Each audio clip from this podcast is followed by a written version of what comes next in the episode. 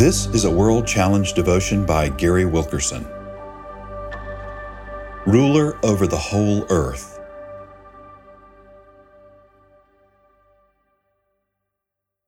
We don't often think of Revelation as an encouraging book, but please read with me this incredible opening.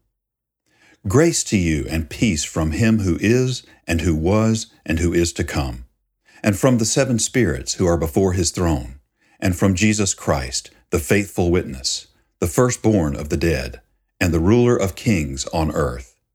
To him who loves us and has freed us from our sins by his blood, and made us a kingdom, priests to his God and Father, to him be glory and dominion forever and ever.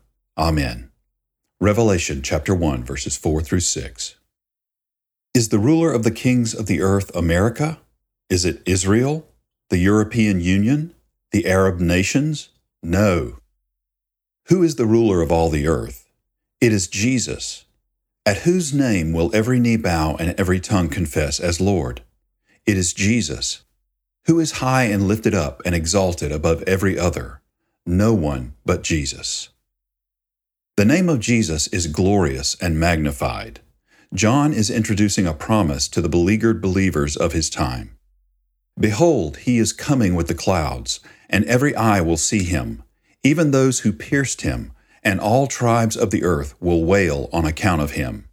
Revelation chapter 1 verse 7. What does Jesus do when the church is in decline and lacking fire? When we lose our first love and are persecuted or discouraged? He makes himself known again. Here I am, come and know me. He sets us free again from the sins that so easily entangle us and raises us up into a kingdom of faithful priests once more. As much of Jesus as you already have, He has more for you. The greatest thing my father ever taught me was you can have as much of Jesus as you want. I'm excited about missions work and good preaching and solid theology, but nothing fills me with as much joy and interest as Jesus. Even if we're not there yet, Jesus is always waiting for us to turn toward Him. If we do, we will be overwhelmed with His magnificence. We will have a hope in the ruler over all things.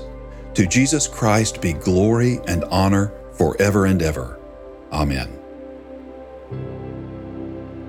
World Challenge Transforming Lives Through the Message and Mission of Jesus Christ. Visit us online at worldchallenge.org.